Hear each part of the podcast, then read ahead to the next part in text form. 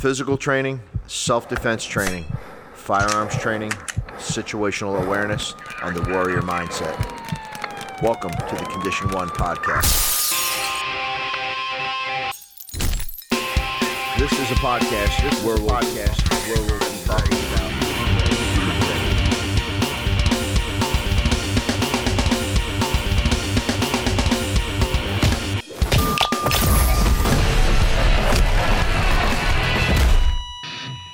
Welcome to the Condition One podcast.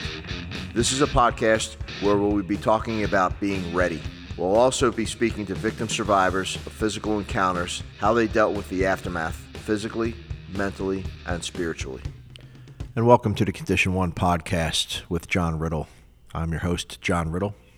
This is podcast number one, and I feel that for you to listen to any further podcasts that I may be doing, you need to know about me. You need to know uh, a little bit more than just my name and what gives me the ability to talk about what I'm talking about in these podcasts. So, without further ado, uh, I grew up in Philadelphia, Pennsylvania for 19 years. I was born and raised there. I went to high school there. Uh, middle class family, uh, youngest of four. Uh, I have three older sisters. At the age of 19, I moved to West Palm Beach, uh, Florida, where my father was transferred for a business. I bought a business and we moved down. Um, I worked different jobs down here in, in South Florida uh, over a few years until I realized that I had to do something with my life. I had gone to the community college for uh, law enforcement because as growing up, always wanted to get into law enforcement. It was either the military or law enforcement. Uh, so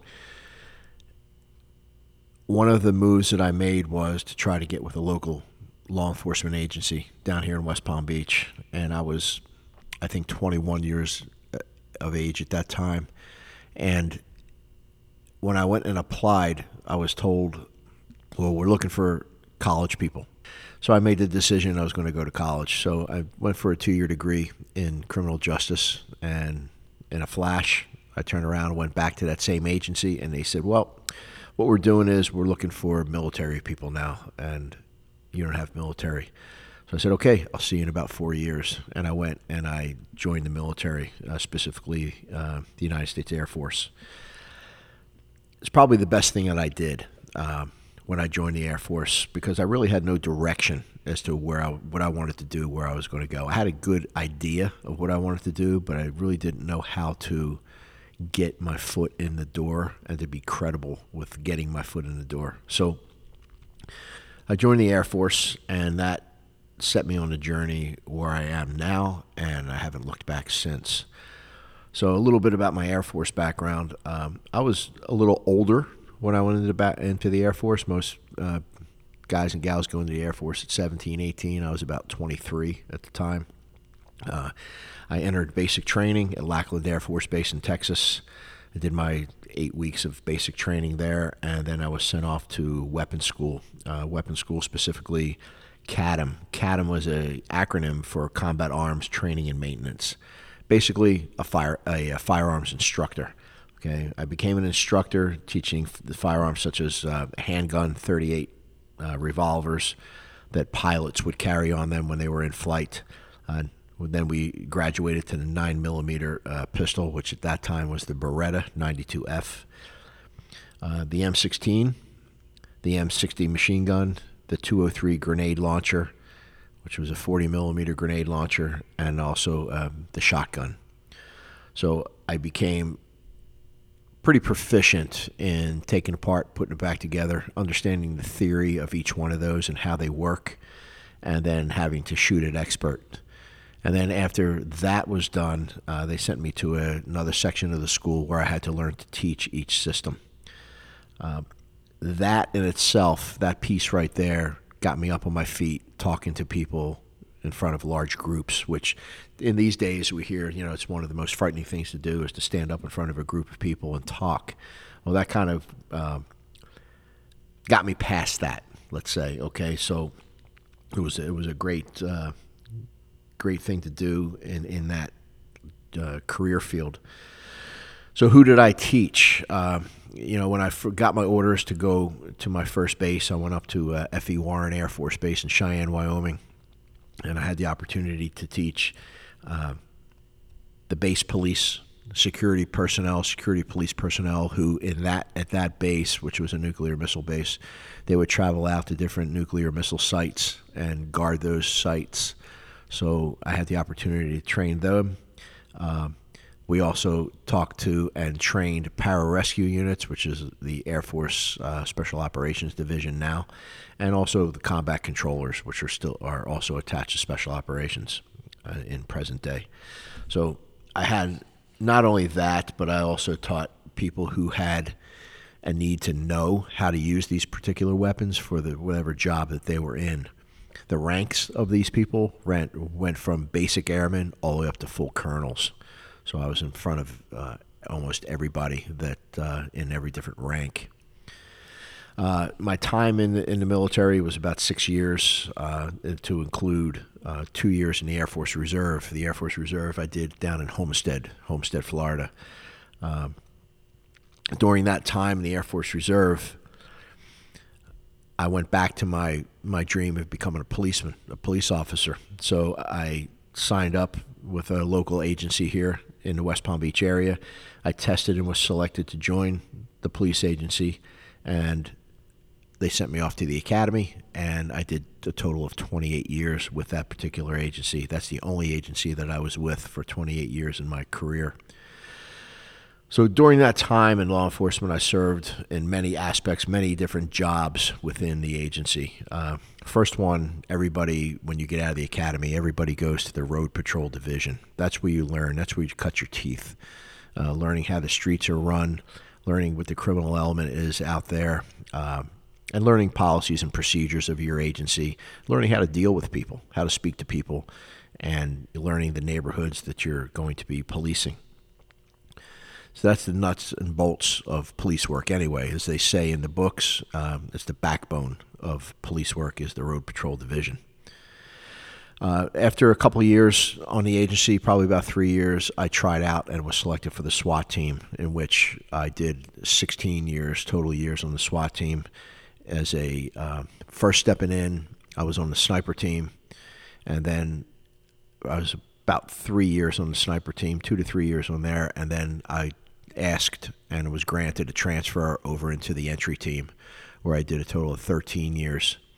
Uh, just before I retired from the team, I went back to the sniper team as a supervisor, and uh, as as a request, and I went back there and tried to uh, improve our sniper team with um, training, equipment, and uh, policies and procedures. So we tried to, to get that area cleaned up a little bit.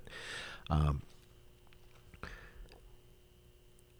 so the, understanding that the SWAT team was not a full time team, so I was changing hats quite a bit. I was on the road patrol as a police street cop, and also when needed, and several times a month into training with the SWAT team. So we were kind of a part time team. After a couple more years down the road, um, I applied with the patrol division and was selected as a field training officer. And I did about 10 years as a field training officer. And in that position, um, when new, new people graduate from the academy and they would come into the agency, they needed a place to go for training, uh, hands on training, OJT. So they would put them, there was a cadre of uh, field training officers. So what happens is the new guys get put in your police car with you, and you have a specific amount of time with that person, say maybe two weeks of training them in some basic things uh, that they need to know on the street before they leave you and go to another field training officer. And that field training program was total of 16 weeks. So I was a, an intricate part of that also. And later on down the road, when I was promoted to supervisor, sergeant, um, I was a field training officer supervisor. Um, and I and I ran a group of guys that were strictly field training officers.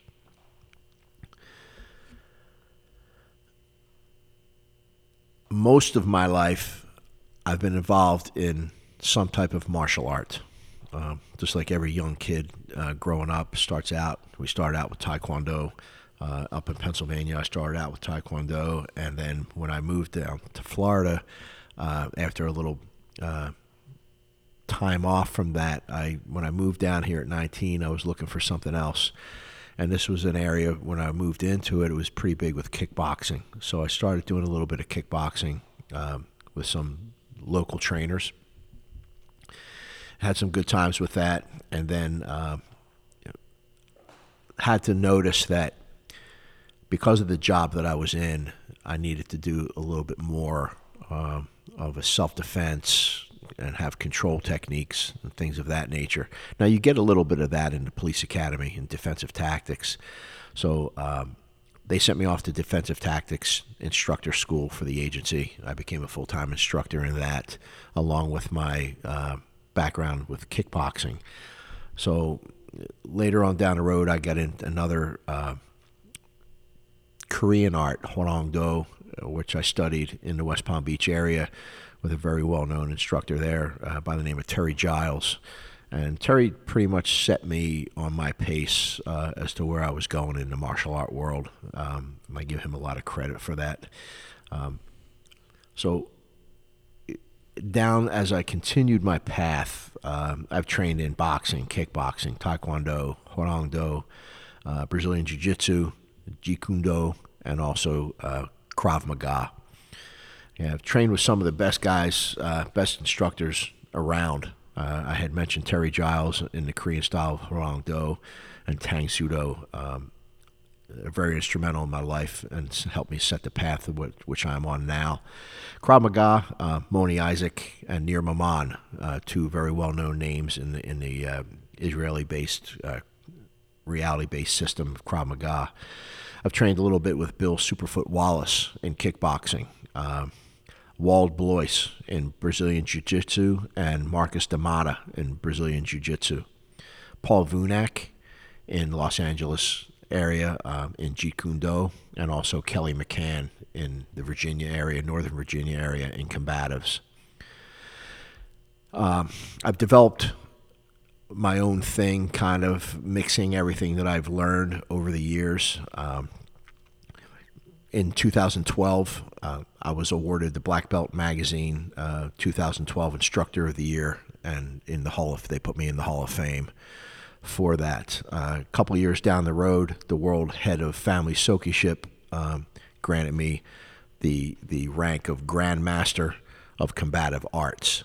Um, so that was great, great times, uh, great accolades for there, you know. But I'm still involved, and I'm not a big guy on on names and ranks. Okay, uh, I'm respectful in those areas, but I'm not a big personally uh, with my students. I'm not real big on on rank and names. Um, you know, being a police officer, coming from the military, uh, firearms training. Firearms has once I got out of the Air Force and into law enforcement and SWAT, firearms started becoming uh, something that was really growing on me. Um, such, just like my martial arts background. And I started to look at this where firearms training is like a martial art. Okay, so we, uh, so I looked at it that way, and I started training it that way also. So I've been to numerous schools uh, between my military career, my law enforcement career, and and now in my civilian career. Um, one name that comes to mind is uh, Thunder Ranch out in Oregon.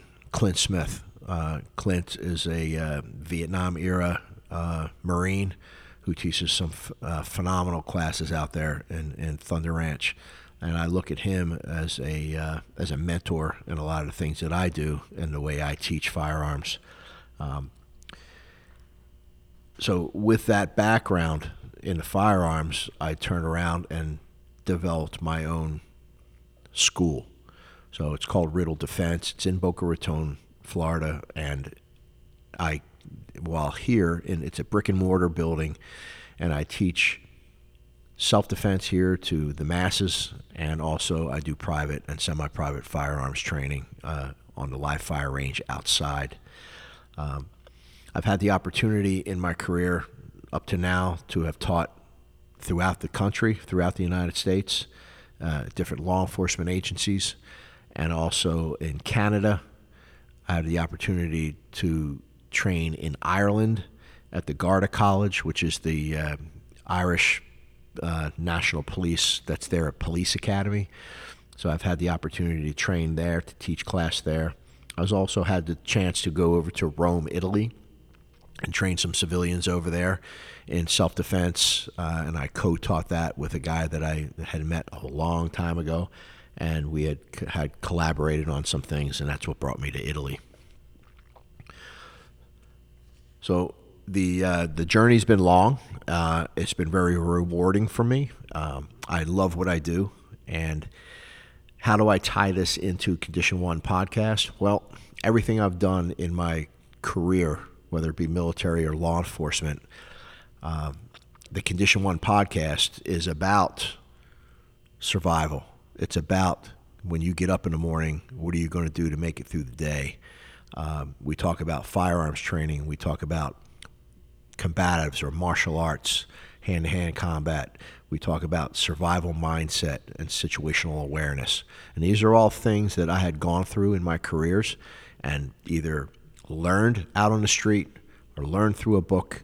Um, and then now I can take this and I can bring it to the masses, whether it be in civilian or other law enforcement or military groups.